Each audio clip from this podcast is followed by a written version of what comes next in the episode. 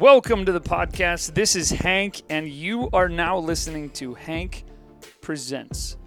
Previously, this podcast has been called Typically Hazardous, which is Webster's first definition of adventure, which I'm so glad we got a, over a year of amazing interviews and conversations and live events, and it's been incredible. But we have changed the name. So if you're listening to this now for the very first time, you can ignore this. If you've been listening with us for all year, you'll know that typically hazardous is now called Hank Presents. Now, there's a couple reasons for that. And I mentioned this on my Facebook page. So if you go to facebook.com slash Hank Fortener, you can watch that video and I explain the reason for it in much more detail than I'm going to give you now. All you need to know now is I changed it to Hank Presents because it gives me the ability to bring you kind of anything. It keeps me out of a metaphor or out of any of those elements and just realize that basically what I'm going to do is as I'm traveling the world and working on things and creating things, I'm just going to bring them to you in real time. And I'm going to make sure that anything that helps your life comes through the audio uh, zones of this podcast. So thank you so much for being a part of this. If you've been listening to all the episodes or if you've been with us for the entire year, you cannot know that I, I fall asleep at night thinking about you. And I think about you when I tweet, and I think about you when I write these things, and I think about you when I interview people. And you're my tribe, and I'm so grateful to be a part of that. So we are now Hank Presents, and today is our guest, Hank Presents, Mr. Scott Harrison of Charity Water in New York City. But before I get to his interview and before we give you that information, there are two things I need you to know about. Uh, and you know some of these if you've been listening for a little while. But the first one is an event coming up, a live event on March 14th in Los Angeles at the Bootleg Theater. I do these live events, or I did these live events once a month all year long last year. And it's been now three months since we all gathered together, and we're doing it now together but I have a new vision for this. It's Hank Presents, and then I will always have an opening speaker, and then I will do a solo live talk. There will always be an opening speaker, and it will be a solo live talk. And the, for this year, every single one of those opening speakers is going to be a woman. And the goal of that is it's a woman you haven't heard of or a woman's voice who you wouldn't have heard otherwise. So I'm hand picking and hand selecting the best female speakers that I can find and I'm bringing them to you in Hank Presents, and that's live on March 14th. We, we do have to get tickets this year. Uh, all the venues figured something out that I can bring 300 people to the room, and there's some people buy six drinks. so they're like, okay, we need to ticket this thing because we're not making enough money at the bar. So uh, thank you for not drinking because alcohol ruins your life. But on the flip side, we need to now start doing tickets. So I'd rather you buy a ticket than buy $15 worth of alcohol. So here's what I want you to do go to hankfortener.com or go to the Instagram bio uh, at my Instagram, which is just Hank on Instagram, and then uh, grab a ticket, send a ticket, pass it on. That would be super amazing. We'd love to have you. And then we will be releasing these Hank Presents live talks um, slowly over the course of time on the podcast. So would love to join you. So that's the first thing. March 14th in Los Angeles, Bootleg Theater. Hank presents. Syra is her name. You can Google her or find her information on my website as well. And then uh, if we, I hope you get our emails. And if you don't get our emails, I hope you do. And they're not annoying, I swear. Well, I don't know. I mean, you might find them annoying, but I only send them out about once every week, once every two weeks giving you information, book lists, reading lists, and stuff I'm working on. So go ahead and go to, um, you can text the name Hank to 66866, and that'll give you the, all the information you need to know. Go to 66866 just text Hank to that number and it will give you all the information. Or you can go to hankfortener.com or my Facebook page where I've been spending a lot of time and I have a blast. You can click on the sign up button and that'll add you to our list as well. I hope you're doing wonderfully and I'm so grateful to be a part of this with you. Please welcome now your friend and mine, Mr. Scott Harrison, to the podcast. Do you ever wonder what your life would be like? What will you wish you would have done? Get after it already. What's life without a little adventure? We get one chance. Best live a big life. The exploration of the unknown. The hope for something more. This behavior can be classified as typically hazardous. I call it an adventure. Welcome. Let's get started, shall we? Ladies and gentlemen, we're here at Charity Water on Worth Street in New York City. I'm in Scott's office, which is decorated a lot like a um, like a Greek woman in Uptown or something. It's a great place. I love this. you know what I mean? Like a Greek woman with, with some great taste. And Scott is pulling up a video on his phone right now of President Obama at the National Prayer Breakfast talking about his speech. So, um, in the story, uh, you were you We're were just gonna asking feed. me what we're it's gonna like. feed. The, we'll, we'll give them the feed. So we'll play the 40 seconds. It's actually, yeah. Anyway, so I was sitting there with Vic. I got invited down to the prayer breakfast. We're riding Amtrak down, and I get an email from Do I have to someone buy in a the White ticket House. for that ahead of time, by the way, or can I just get on the Oh, you should buy a ticket. ahead of time? Oh yeah. Oh, okay. Because I'm going tomorrow at 11, so I'm hoping I can just walk up and be like, hey. you don't want to walk up. You want to go on Amtrak.com, and Okay.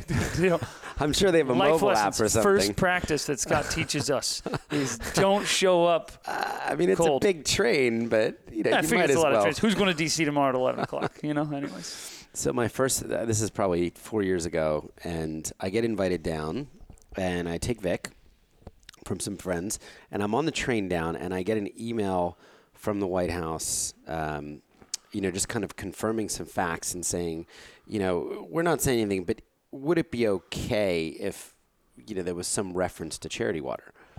And uh, I'm like, yeah, of course. Let me check. Yes. let me, and he just checks some facts, and you know, don't want to get your hopes up. So I was sitting there at the breakfast, and he comes out and makes a speech, and you know, he just starts saying, uh, you know, I came across a group called Charity Water, and That's your Obama voice.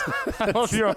I love your Obama voice. started by a, by a man named Scott Harrison, and, and he was a former nightclub promoter, and he wasn't following Christ like he should, and and and you know, thanks to Scott's good work, you know, two or three million people have gotten clean water, and and then he's he says, um, and This is still when Obama was smoking. when- I tell and, by he- your. and he's he's your- reading the script, right? And he says, and he wants to help a hundred million more. Like they didn't believe it. Like, is this a typo here?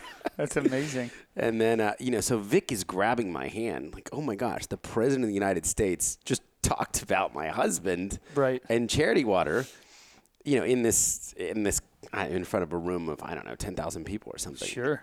So it was pretty surreal.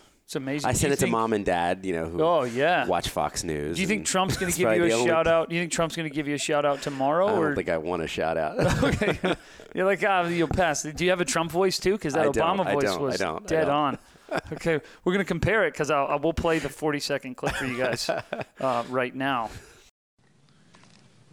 back home, uh, your churches, your temples, synagogues, your fellow congregants, so many faith groups across this great country of ours.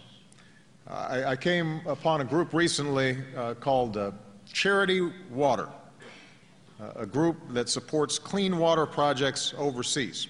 Uh, th- this is a, a project that was started by a former nightclub promoter named Scott Harrison, who grew weary of living only for himself and feeling like he wasn't following Christ as well as he should. And because of Scott's good work, Charity Water has helped 1.7 million people get access to clean water. And in the next 10 years, he plans to make clean water accessible to 100 million more. That's the kind of promoting we need more of. And that's the kind of faith that moves mountains. And there's stories like that scattered across this room of people taking it upon themselves to make a difference.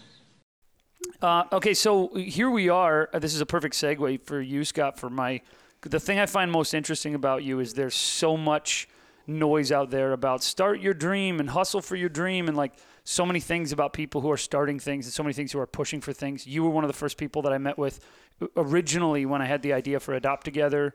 Uh, you were one of the first people who were encouraging to me. You and Blake were the first two people that I pitched the idea to, and I thought if these two guys think this is a good idea, I'm going to go forward. So you're you came out of that world where everybody goes startup, startup, startup, startup.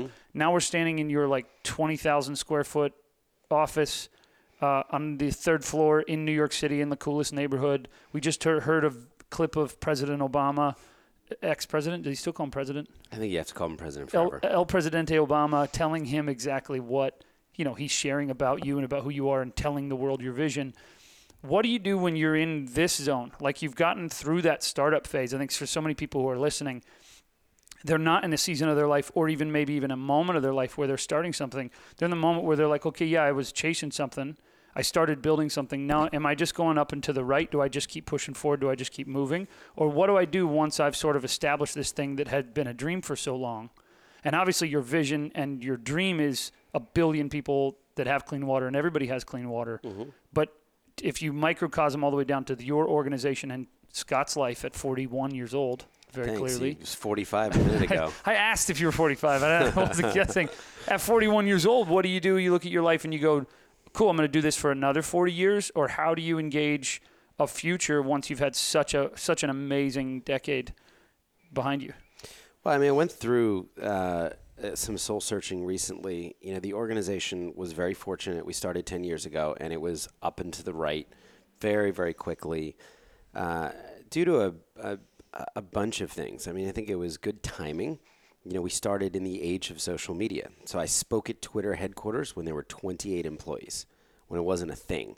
You know, I got to speak at Facebook headquarters and Google. And, uh, Charity Water and Google Earth started the same year, and I met the Google Earth founder and realized that they were creating a place where I could put every well or water project we'd ever fund, you know, and, and make it publicly transparent. And so I think that the timing of uh, social media technology was was just great for us, and and coming out as uh, coming out of nightclubs, you know, or, or a photojournalism stint in in Liberia on this humanitarian mission, I didn't have any of the trappings of charity bureaucracy. So I didn't know any better, you hmm. know, and, and I really was trying at 30 years old to create a charity that my friends and I would want to give to that we could believe in, and we weren't given to the United Way or some of these huge, you know, behemoth organizations that sometimes people didn't even know what their mission was or what they did.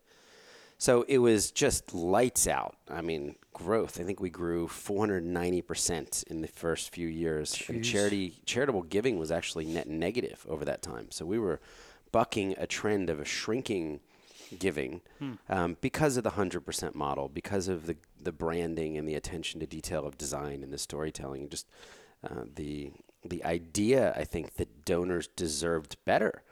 You know, we believe that so many charities look at donors as a means to an end. Hmm. And we were so excited about taking a disenchanted, distrustful public and getting them excited about giving and restoring their faith in giving and, and restoring their trust, hoping that they would then give more, not only to us, but to other causes. So that was really the, the mission was really for our donor as well as our beneficiary and not just looking at people as a means. To, so we got, I think we got a lot of things right, most of them just by luck or, or faith or, you know, by, um, you know, not because we were that smart and not because we, you know, went through any Bain or McKinsey study. It was just intuition and not knowing any better. So Your intuition, a team's intuition, what was that like? Like if we if we boil down a little bit just to take like a moment there and click in, what was that intuition like? I mean, you you was that intuition learned by nightclubs? Was that intuition learned by just paying attention to brand and having taste, or did you have a select group of people around you that you were paying attention to different things? I mean, you know, day one was this couch in Soho. I was living on a closet floor. Uh, there were volunteers milling in and out, and I was running around with a laptop just showing people pictures of dirty water and asking them to give or give me advice or introduce me to someone who might care. It was very, you know, scrappy startup as you'd expect. No money, always running out of money, and the I think the concept for the you know the business model. Um, I mean, tho- those those weren't my ideas. You know, I, I thought, well, if the biggest problem people have with charities is money, then what if we could give away 100% of the money? And I copied Robin Hood. There's a huge charity here in America started by a hedge fund manager called Paul Tudor Jones, multi billionaire. And he was so rich, you know, he said, well, look, I can pay for the overhead with my friends so that the public's money can go. So I wrote him a letter and said, that's awesome. You know, can I can I borrow your model? I mean, I know you're us- not 45, but when you say wrote a letter, you mean you like wrote I on mean, a I piece wrote of an paper? email. I wrote okay, an email. got it. And and he didn't respond. And uh, you know, my version of that was opening up two bank accounts with hundred dollars each, down at the Commerce on Broadway and Bond, uh, and saying, I wonder if we could, you know, bootstrap this hundred percent model. You know, I wonder if you can do it if you're not a billionaire Mm-hmm. uh, hedge fund manager. and you know all sorts of trials in that. So it was just it was um, you know I cared about branding and and I they were all just pieces of information I'd come across a New York Times uh, quote by Nick Kristof who said that toothpaste is being peddled around the world with more sophistication than all the world's life-saving causes. I just said that's so that's so broken. Like it, he's true. Like Doritos, you know, is spending tens, if not hundreds of millions of dollars marketing stuff that makes us sick.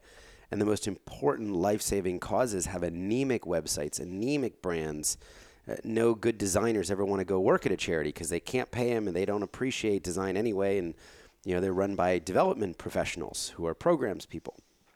So it was just these ideas just were were floating around. We just grabbed them, hundred percent. Let's take that uh, beautiful brand. Let's try and create something that looks more like Nike or Apple. And if we care about brand, then great designers are going to want to moonlight mm-hmm. uh, and work here.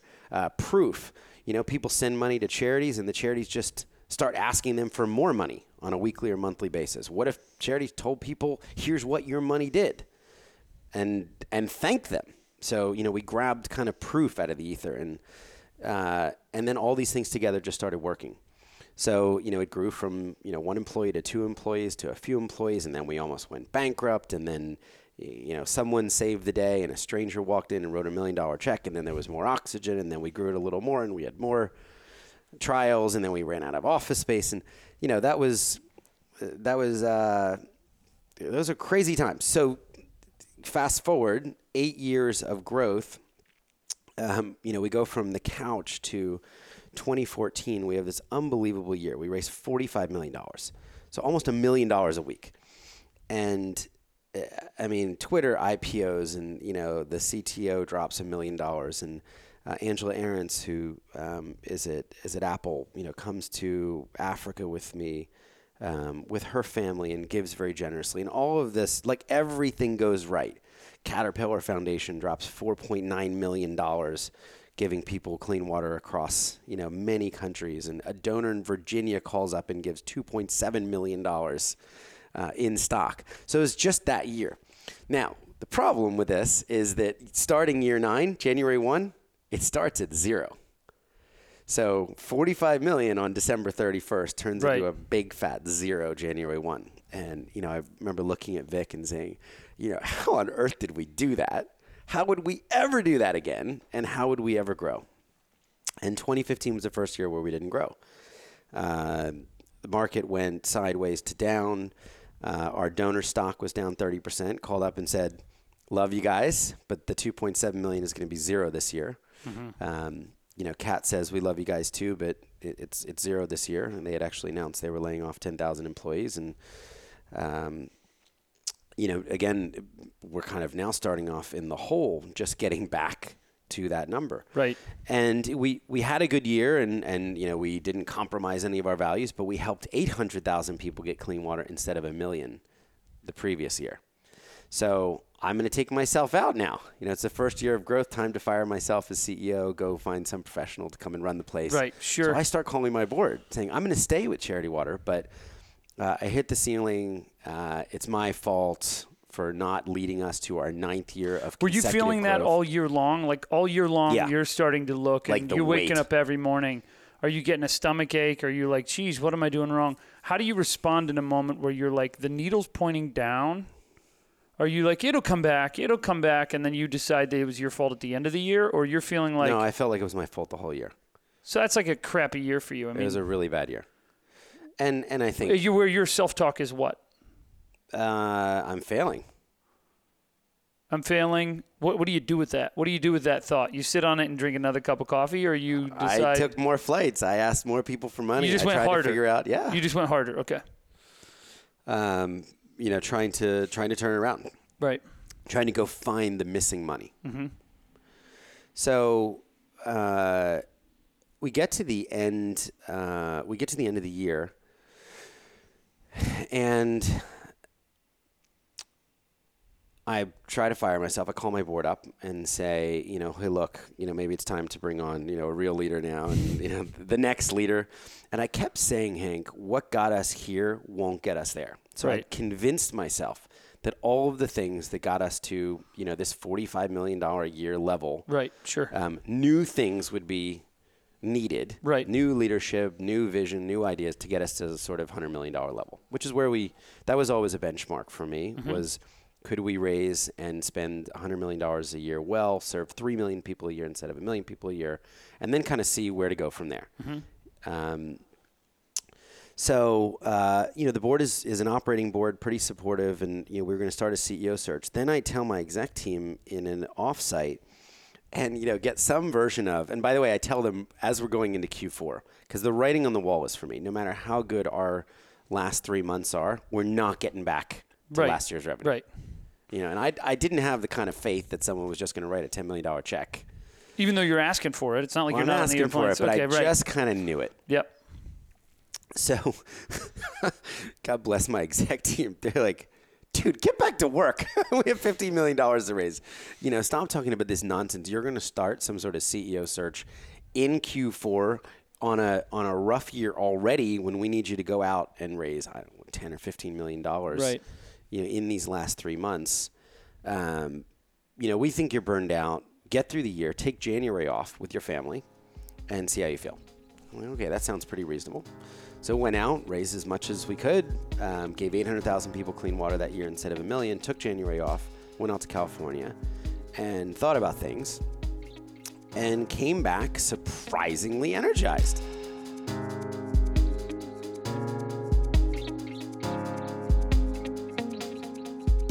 So when you say you thought about things, yeah, take me into you're sitting in. Well, I the, went out to Bethel Church. okay. I went out to Redding, and uh, so that's someone not had that given us- boring, right?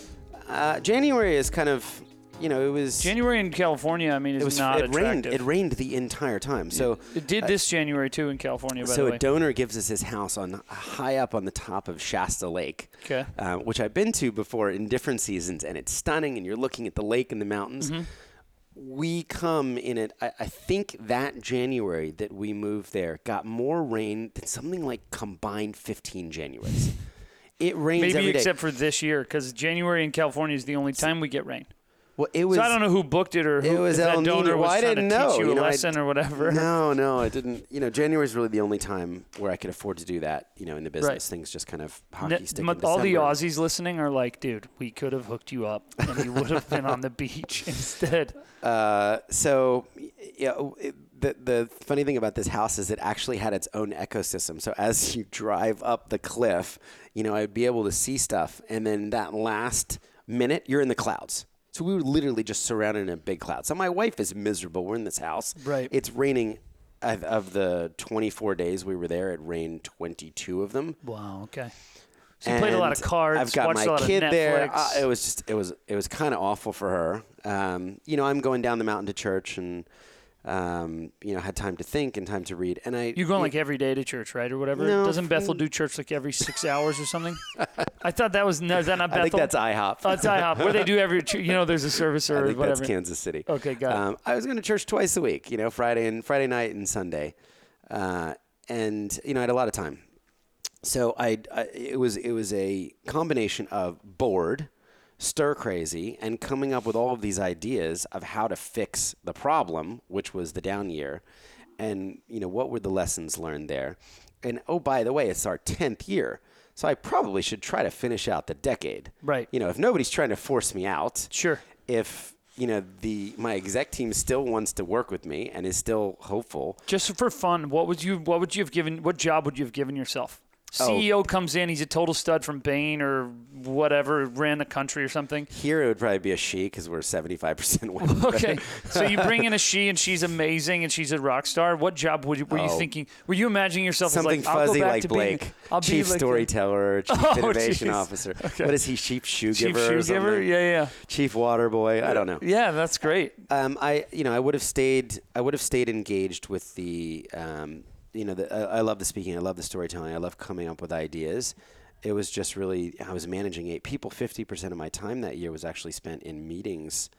Um, Right. I just had gotten more and more into things that sucked life from me that I wasn't good at.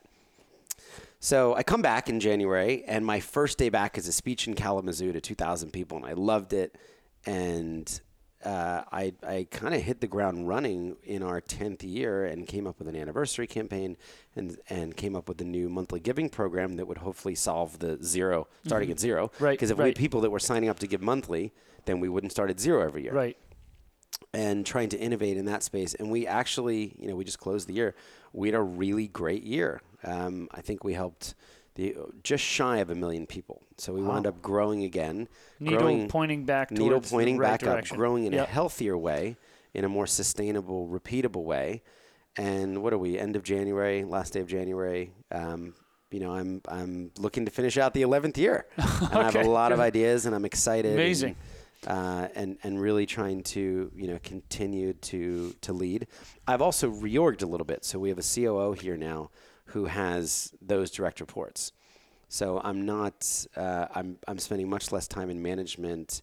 You know, I've really handed off a lot of the operational aspects Right. of the organization. And to you're try to staying the focused stuff- on the narrative, and you're staying the focused the, storytelling, the. Yeah. fundraising, the uh, the how do we reinvent a monthly giving program? What is your title? Value? You didn't give yourself a soft title at all. I didn't mean, you- change it yet. I'm still functionally CEO. You're functionally CEO, but you know, chief water Well, I haven't. If you have any good ideas, hander, outer, chief well get digger.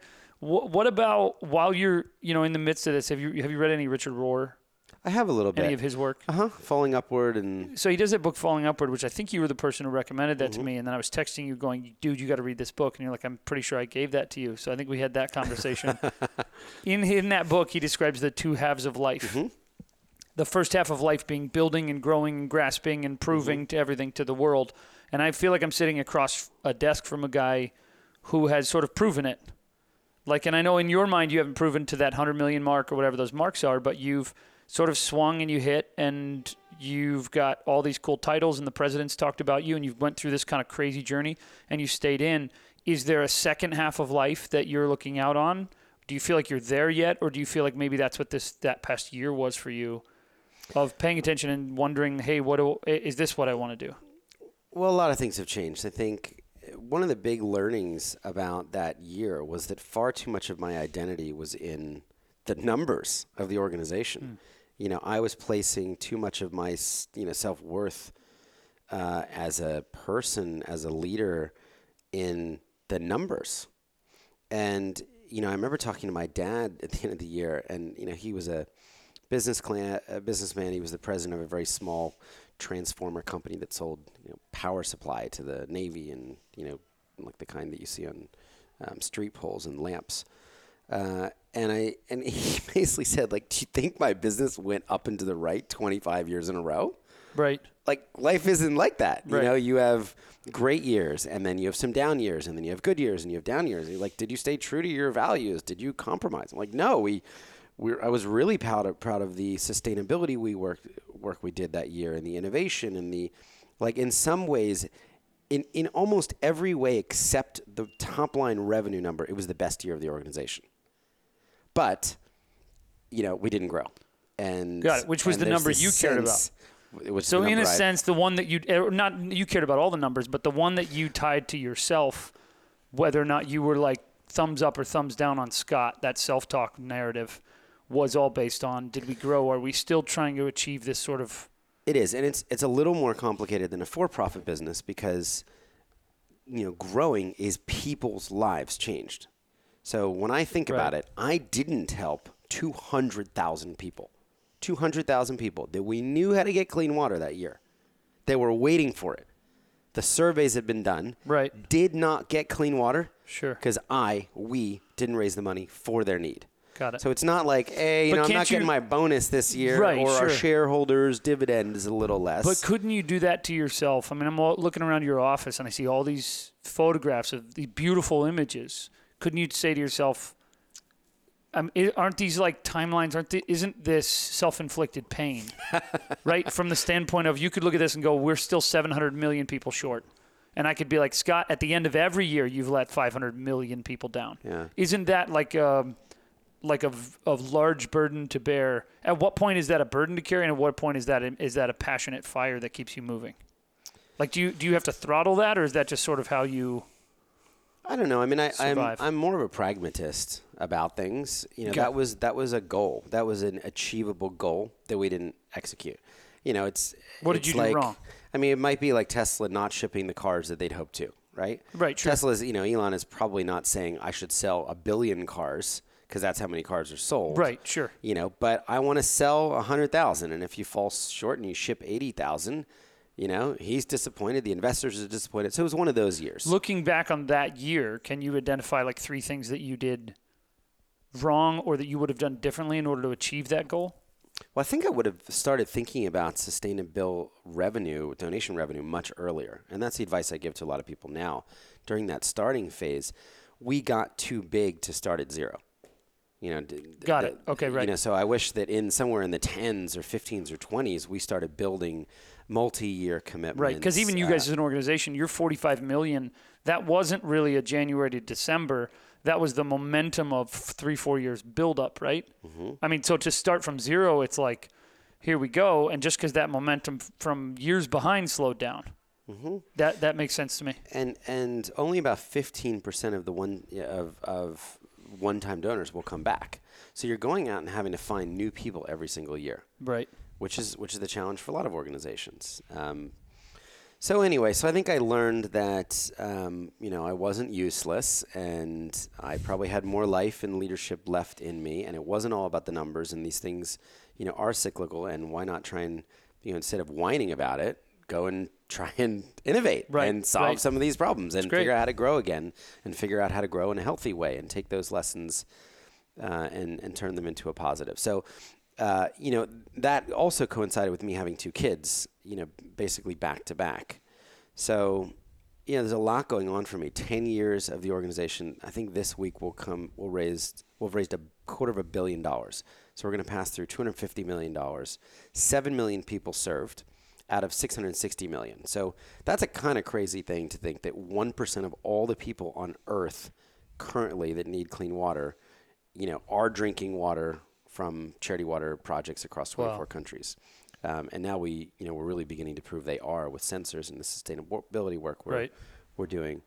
So that feels like a milestone. Mm-hmm. Um, what can we do in the next 10 years? You know, can we make that a billion? Can we make it, you know, 20 million or 30 million people with clean water? What's the right number even? That's all. Those are questions we're asking. And then I'm I'm going a little less hard. You know, the year before my son was born, I got on 96 airplanes. I made over 100 speeches. Uh, and I'm flying coach. You know, this organization in that quarter of a billion dollars, we have never bought a business class ticket. Wow. So, you know, I'm doing 14 hours to Ethiopia in, you know, sometimes unfortunately in a middle seat because they messed up the reservation. I'm Right. six one and, you know, just hating Jeez. life. So that began to kind of take its toll Sure. a little bit a little bit and having the 10 year mark, having two kids has just given me um, the opportunity to say no to some of the travel, say no Sure. to some of those exciting opportunities. So you would you'd say that this next the, are you I mean to go back to that question, do you feel like you're in a second half of life? Do you feel like you're moving to that like next phase or do you go, "Nah, I'm still building. I'm still It's definitely a middle. I just Okay. don't know. I, I don't. It doesn't feel like I know what the second thing is yet. Okay. So I haven't wanted to leave and go start something. So a lot of people in my space, um, they get to the organization, you know, to this level, or even, some not even as big, and then they go make money. right. You know, they go leave their organization and Sure. they go try and you know go make a million dollars a year, or you know, provide for their families in the way that um, that their peers or maybe their yeah, and in a way that doing this kind of work doesn't afford. right Right. Right. Uh, so that's not a desire. You know, I'm not looking to go work at Facebook. Um, you know, I've I've had some interesting, you know, opportunities over the years, um, but I'm not looking to go start something, go make money, um, you know, in a, in a for-profit business. Um, I- want to help more people. I really, I'd love to help 100 million people. I'd love to impact 100 million lives um, with clean water, you know, by the time I die. So that's kind of just always been there. Okay.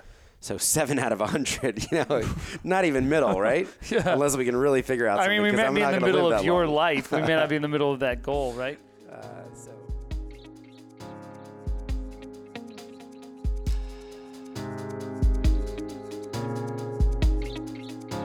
Well, when we think about, even just as we think about your life, just learning through it, I think it's so interesting to have this conversation, not because we know what that looks like or we don't know what that looks like. For you, when you wake up every day and you go, I don't know what that next season looks like, or I don't know what that second half of life looks for me, and I have all these opportunities and I have interesting opportunities, and here's what some of my peers are doing and have done. Uh, you wake up every morning, you still have that 100 million goal. Uh, what's your outlook like? What's your self talk like? Two years ago, it was, I'm a failure, I got to get out of this thing. One year ago, it was, I still got some juice in me. What's Scott's self narrative right now? I'm just excited. I, I'm excited about the kind of work we do, especially in this climate, um, you know, political climate, call it, of just, you know, one of the, I think in some ways the organization can be, you know, a salve or a balm Mm-hmm. Sure. in these times. Um, it's, I don't know. You know, I had a moment. We we just had a staff member leave after five years and um, go work at Casper, the mattress company, and of course, you know, got ribbed. It's like, oh, you've given people clean water. Good, go sell mattresses. um, and we actually, uh, I'm friends with the Casper founders, and we've done uh, projects together. So, But they've been here for five years and they're probably going somewhere to make money. I'm assuming the Casper founders are going to pay them more. You know what was amazing at his going away party i actually found myself like crying uh, as people were making speeches and old charity water alumni you know from four years ago and six years ago and three years ago you know turned up and were in the office and uh, it you know it's just such an am- we we really hire amazing people um, that that are kind and generous and respectful and compassionate and empathetic. And uh, we had our staff party. We always do it in January, and our general counsel came up to me kind of with this, um, you know, incredulous look on his face and said, "You know, I've met kind of the new, you know, round of people, and they're even nicer than last year, and they were even nicer than the year before. And I just don't know how, like, how you guys can do it." Uh, and I'm, I, I think I'm really proud of the culture, the stories we tell that are about hope and opportunity and compassion and heroism and radical generosity and selflessness and all of these things that feel, you know, antithetical to my Twitter feed, you know, which is about, um, uh, it's just so The angry. world is coming It's to an end so and everything is awful. Yeah, and yeah, so totally. toxic and, um, Do you so think this I'm excited season, about that. Like, yeah, do you think this season, this economic climate and this sort of political climate mashed together, and all the fear and all the danger, do you think that's going to drive people inward, where they become more, or do you think this is an opportunity for people go? I can't. Con- there's a lot of things going on and some crap that's happening that I can't control. I can. How many times can we march, and how many Mm-hmm. things can we march about before we start to realize, like, hey, some of our voices they can be heard in certain moments, but on a sustainable level, we've got to get involved with things like Charity Water or Adopt Together or finding other places where people go, man, I can lean in and I can actually do good. Do you think that's going to motivate people, or do you think I think it's an gonna, opportunity. I think it's an opportunity to you know look beyond borders, look beyond walls, and and serve you know our neighbors living thousands of miles away. I mean, we've been we've been spreading that message for for ten years, and you know when nine year old girls give up their birthday presents and skip the parties and Mm-hmm. care about you know a, a kid in Malawi that can't go to school because there's no toilet at the school, Right. there's no water at the school. You know those are the stories that we want to keep telling that that move people. So I, I actually think it is an opportunity um, to invite people into something really beautiful, invite them to explore hope and opportunity. And you know, the beauty of water is it is truly like the biggest tent you can build. And over ten years, you know, I mean, for for those people listening, you know, that might be from you know the church world. I mean, I am I'm a person of deep faith. You know, this this organization was birthed out of um, a very transformative, you know, Christian faith experience that I had. But the organization has no faith affiliation, nor has it ever. So, you know, the beauty over the years is seeing Muslim school kids during Ramadan send sixty thousand dollars in. Um, Jewish synagogues write us letters with a check uh, saying, you know, this is the first non-Jewish organization we have ever given to in the history of our synagogue, but the values were so compelling. Wow. Um, the Church of Latter Day Saints, meditation movements, you know, yogis. I mean, it's been one of the few things in the world I think everyone can agree on that humans need clean water Right. To live, to be healthy, to thrive. Right. So whether you're, you know, we have people from the right, we have people from the left, we have people from the middle, uh, all can come together and agree on this. And I think, you know, going forward, we're going to be looking for more opportunities. I think we can agree on adoption. No child should be an orphan. No child should be, you know, cast to the side and unloved and unwanted. Right. We could probably agree on hunger and shelter and some of these basic issues. So I think it's a real opportunity. Water's not political. You know, we're we're working in Muslim and Hindu and Christian and uh, you know uh, all across the spectrum. It's a human issue. People Right. need this basic need. Right. You don't begrudge your enemy clean water. Right. You know, you'll you'll give your enemy a glass of clean water and then challenge him to a duel. But Right. it's just it's so basic. So I think it's an opportunity. You are you're only 41, but they had duels when you were young. That's amazing. you wrote a letter and you had duels. That's really incredible, man. Uh, well, I love what you. I want to be. I want to be sensitive to your time because I know you do have two children, and I know you have, uh, you know, 180 employees out there to. Uh, 70, 75. 75 employees out there to, to, to lead. Uh, but I love, Scott, how you, from day one, you've had a generous energy not only to uh, people as donors, but even to me personally, going through the moments where you where I got to beg, borrow, and steal an hour for you for breakfast. And you gave us immediate feedback and fast feedback and really positive thoughts, and have always been available to uh, resource and strategy, uh, strategize, and even introducing me to people who are donors and givers, and like just always having that posture. And what I love about what Charity Water I feel teaches the world is uh, is not the uh, thank you for giving. Here's another uh, opportunity to give. Keep giving, keep giving, keep giving. But it's uh, where the cha- where the charity space doesn't live in a scarcity mentality.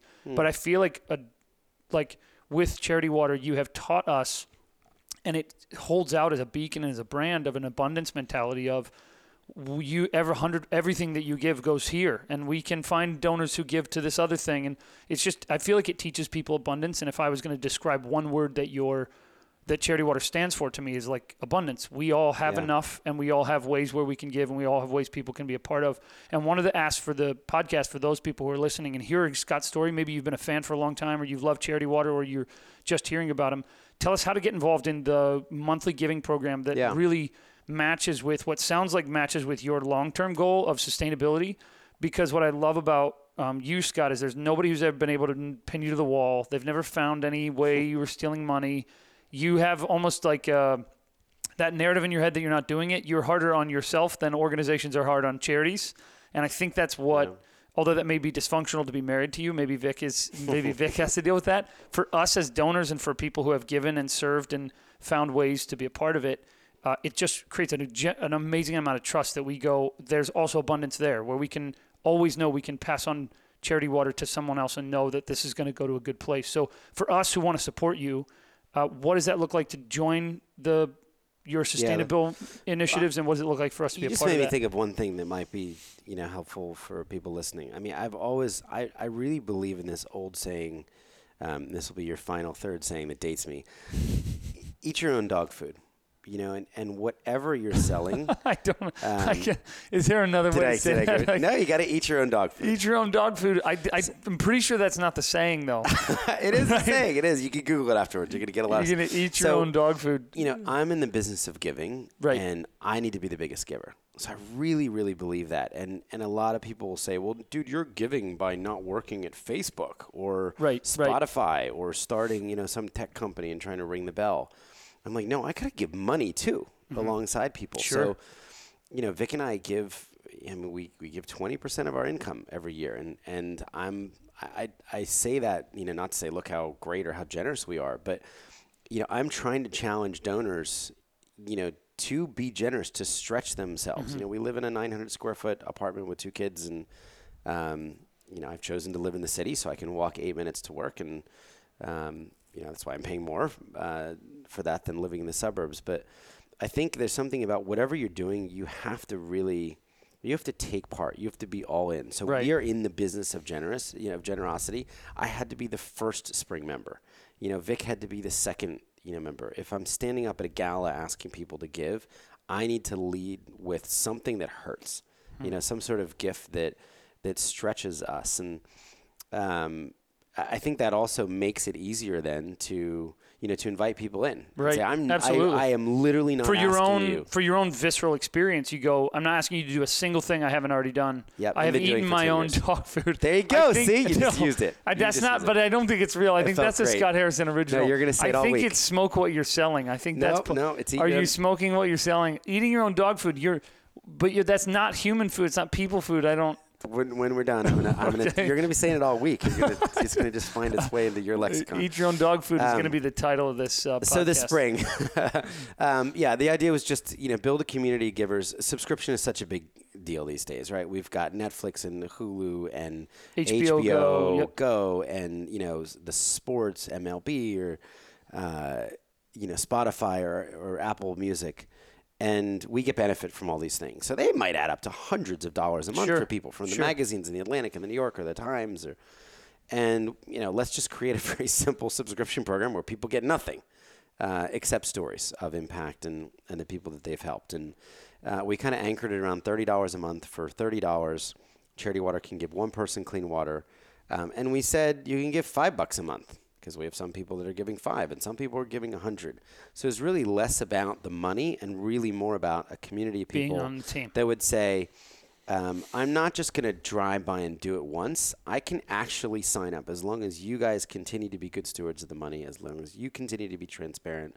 Um, and even if you have a down year, Right. you know, and you don't raise Right. forty-five million dollars, um, we'll continue to give 20 or 30 or 40 bucks or five bucks a month um, to help people get clean water and really believing that, you know, we can see an end to the water crisis in It's our amazing. lifetime. So it's called So it's- Thirst. uh, No, it's called the spring. It's called the spring. charitywater.org slash the spring. Slash the spring. And we made a film um, with, uh, we worked with Jason Russell from Invisible Children to kind of launch it. And that's just charitywater.org slash the spring film. The spring So, film. Charitywater.org slash the spring or slash the strings film. Yeah, the spring film. The spring film. So uh, well, let's go with like a goal. Okay, if you're listening, we won't put a name number on it. If you're listening and you sign up for the spring, tweet at me and Scott. Scott, what's your Twitter? Uh, just Scott Harrison. At Scott Harrison, and I'm at Hank Fortener. Tweet at us That'll and make us say, feel so good. "Hey, I did it," just so we know, because it's a good sense of like, "Hey, we're the who are the podcasters out there?" Because I'm sure. Do you take international currency? Can you take people Yeah. from Australia and Britain? And I'll match every, I'll personally match everyone's first month. Beautiful. Okay, good. So tweet at us. So if Scott will match the first one. do the first month, I'll, I'll, yeah, whatever. Okay, Whatever then is. Sue Ann and I will match the the first month of everybody else. So it's double match. So for everybody who joins they got to tweet at us, Hank Fortener and Scott Harrison. and Scott Harrison, and just say, "Hey, I'm in," and then you can you'll confirm it. Scott's really going to confirm it. Don't try to tweet money out of us, but Scott will confirm your name, and then text me how many, and then Sue Ann and I will give uh, everybody's first month. Um, that'll be awesome. We will too. Scott, thank you for being a part of this. Thank you for being a part of the podcast. And really, really, truly, thank you for your investment in my life and your investment in Adopt Together. I talk about you a lot whenever I give the talk that you were the first guy who told me. I remember you told me you said you need to quit your job and you need to do this full time. And I was like, what a douche And- this and- guy is. Like, I literally walked away like such a douche.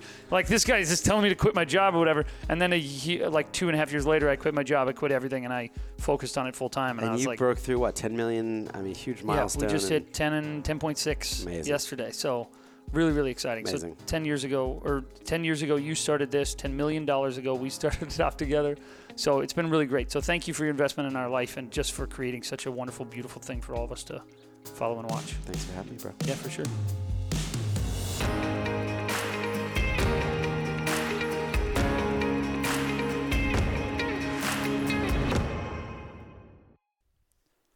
Thank you for listening to my conversation with Scott. I hope it was helpful to you, and I hope you can hear his passion and his thoughts.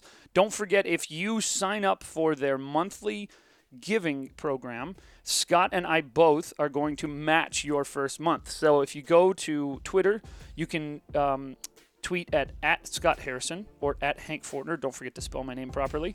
And tweet at both of us, and then we will dollar match. And then I'll post something on my Facebook page with the information and with our confirmations and all the people who did it. So please post and consider joining their monthly giving program. Thank you guys so much for being a part of this. It means so much to me, and I love hearing feedback from you. So whether that's tweets or you can email me, podcast at hankfortener.com. You can give me information and let me know what happened. And then, in addition, if you are holding your phone right now, if you are at a computer right now, we love, love, love when you put a review or you uh, rate us on on the podcast on iTunes. It really, really helps us. You have no idea how good that is for us, and you don't have no idea how much that means to me personally. So thank you so much. Would love your feedback, anything uh, along the way. We just hope that this podcast has something positive and something beautiful to inspire you to live your most amazing and extraordinary life. Have a great one.